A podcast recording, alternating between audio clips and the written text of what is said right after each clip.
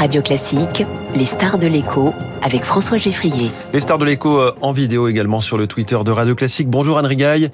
Bienvenue sur Radio Classique, vous êtes la directrice générale d'Air France. On a l'impression que tout le secteur de l'aérien est dans une grande fête euh, cette semaine avec le retour du salon du Bourget, les commandes chez Airbus, la grande forme aussi chez, chez Dassault, chez Thales, le tourisme qui reprend une quasi euphorie.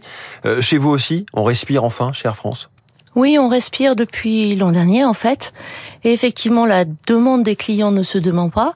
Donc nous avons eu la, bah, la, la, joie de pouvoir redéployer notre réseau hein, sur 89 euh, pays, euh, l'essentiel de notre réseau, de revenir pas tout à fait au niveau d'activité d'avant le Covid, plutôt à 95%, euh, mais des clients qui effectivement euh, reviennent dans les avions. Est-ce que cet été va effacer justement totalement le Covid et ses séquelles? Alors ça n'effacera pas. On, déjà euh, financièrement, on a une dette conséquente. Hein. On a perdu euh, plus de 7 milliards d'euros pour Air France pendant le Covid, et donc il nous faudra du temps pour nous remettre financièrement. Et puis le Covid a induit des comportements clients euh, différents, en particulier par exemple sur le réseau domestique, où les clients ont pris l'habitude de travailler par visio, de ne plus faire d'aller-retour. Hein. Je crois qu'on a seulement 40% des voyages en aller-retour euh, par rapport à l'avant Covid. Donc il y a des changements structurels. Comment ça se fait ces voyages en aller-retour qui ne se, qui ne reviennent pas?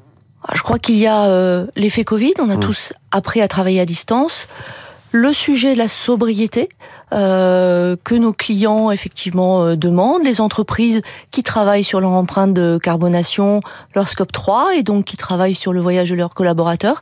Et donc la demande s'adapte et nous avons d'ailleurs adapté fortement notre offre sur le réseau domestique. Alors hors du réseau domestique, il y a toujours le sujet des vols avec la Chine. Tout le secteur du tourisme se désespère de ne pas voir assez de, de, de vols, notamment Air France, vers la Chine. C'est toujours bloqué jusqu'à nouvel ordre? Alors c'est pas bloqué du tout, et d'ailleurs dès que la Chine a exprimé euh, le fait de sortir de cette période Covid, hein, c'était la dernière région du monde à, ne pas le faire, c'était en début d'année, nous avons euh, cherché comment adapter notre programme de vol d'été, qui était déjà euh, largement finalisé, pour pouvoir reprendre la desserte de la Chine, et depuis, pour début juillet, nous allons avoir un vol quotidien sur Shanghai, un vol quotidien sur Pékin, un vol quotidien sur Hong Kong, et donc une volonté pratiquait en 2019 ou 2018 alors on est un petit peu en dessous, mais euh, aujourd'hui je dirais que la Chine vient de se réouvrir, donc nous allons voir la demande et nous adapterons euh, l'offre, je dirais cet hiver et l'été prochain, en fonction de ce que nous verrons, sans oublier qu'aujourd'hui il y a une Vraie différence par rapport à ce qui se passait avant le Covid, puisque depuis, nous ne survolons plus la Russie, évidemment, alors que d'autres compagnies, les compagnies chinoises, les compagnies du Golfe, survolent la Russie. Donc distorsion de concurrence. Donc plus de coûts pour nous, euh, plus de temps, euh, plus de fuel, plus euh, nous renforçons nos équipages. C'est ça qui freine la reprise vers la Chine, la reprise pleine et entière? Ça, ne freine pas. Je crois que aujourd'hui, euh, ce qui freine, c'est que la, la, Chine vient de sortir du Covid. Et donc, il y a une, une transition. Hein. Les, nous, tous les autres secteurs du monde sont sortis il y a finalement euh, plus d'un an quels voyants comme celui-ci sont encore à l'orange pour Air France en ce moment et, vous aimeriez qu'il passe au, vert? Est-ce que par exemple l'été va être serein dans les aéroports? Euh, On avait vu pas mal, soit de grève, soit de, problèmes de, manque de main d'œuvre, pas forcément en France, mais dans des aéroports européens. Absolument européens et l'étranger. Donc nous avons énormément travaillé depuis l'été dernier pour préparer mmh. cet été. Il y a une grève euh, dès demain à Isro, par exemple, à Londres. Alors on peut voir effectivement des mouvements sociaux dans différents euh, euh, dans différentes destinations et donc nous adaptons notre programme. Euh, mais globalement, on voit que les tensions sur les ressources sont un petit peu apaisées dans les escales que nous desservons.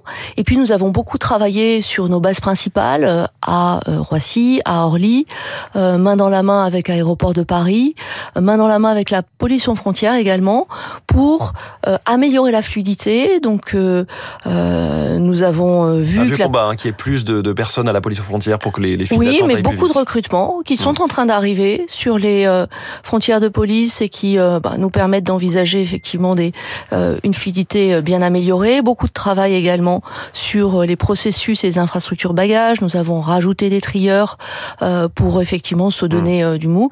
Nous avons embauché euh, embauché, nos sous-traitants ont embauché, nous avons embauché des pilotes, nous avons embauché des personnels navigants commerciaux, et hôtesses et stewards, beaucoup de mécaniciens euh, au sol également. Donc nous avons vraiment pris des marges pour que cet été nous puissions accueillir nos clients dans les meilleures conditions.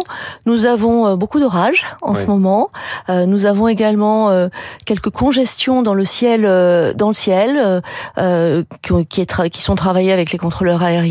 Et donc il nous reste effectivement ces sujets à régler pour cet été. Anne directrice générale d'Air France. Air France est dans une double stratégie de conquête et de décarbonation via le renouvellement de sa flotte. Est-ce que vous faites le poids avec un milliard de commandes par an, ce qui paraît comme ça dit de façon brute énorme, quand on entend les méga commandes passer cette semaine par des compagnies indiennes, est-ce que vous n'avez pas peur à terme de devenir un acteur de seconde zone dans l'aérien?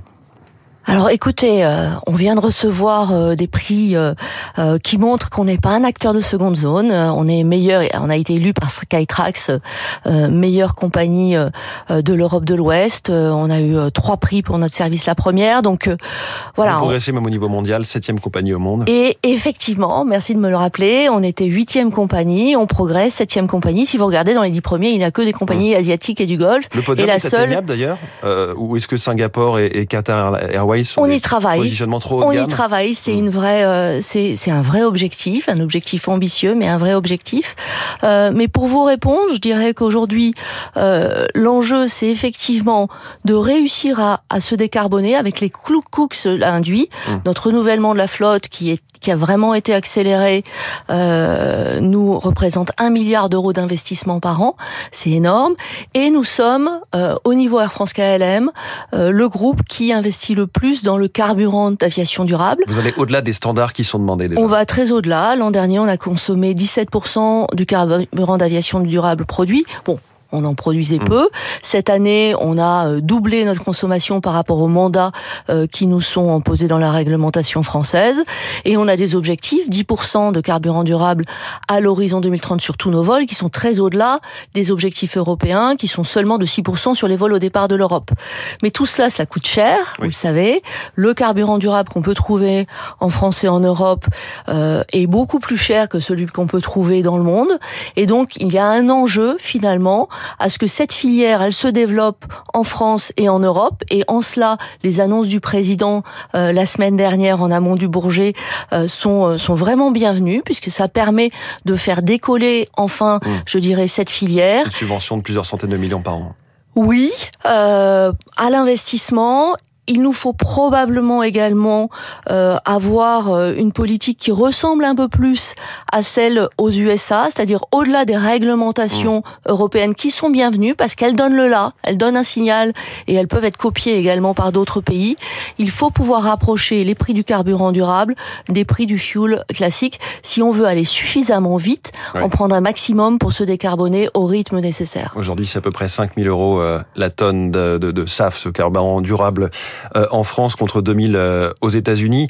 Est-ce que donc Air France est plutôt en pointe, je vous entends. Est-ce que c'est aussi une façon de contrer ces discours quasiment de haine contre l'avion qui semblent émerger de façon de plus en plus radicale dans une partie de la société? Bah, C'est une façon de dire que nous sommes engagés, que nous utilisons les leviers existants au maximum de nos possibilités, puisque euh, effectivement, vous savez que les marges dans l'aérien euh, euh, sont peuvent être relativement contraintes. Mmh. Aujourd'hui, tout ce que nous avons est investi pour la décarbonation.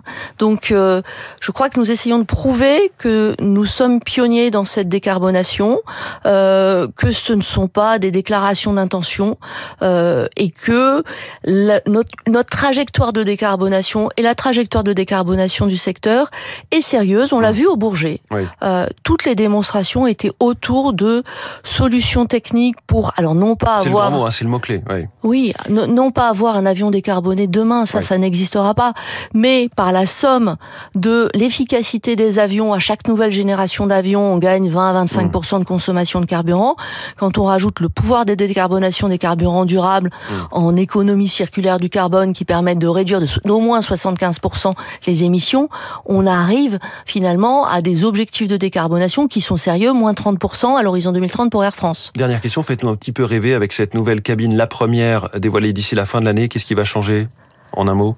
Alors il faut garder euh, l'exclusivité et, ce que nos clients apprécient dans effectivement la première d'Air France qui vient de gagner d'ailleurs euh, trois awards euh, Skytrax, on en est très heureux.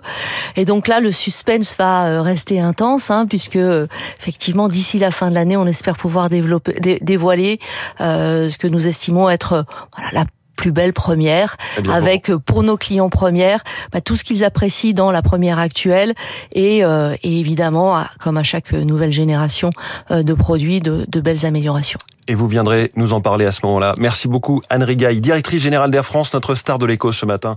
Très bonne journée à vous.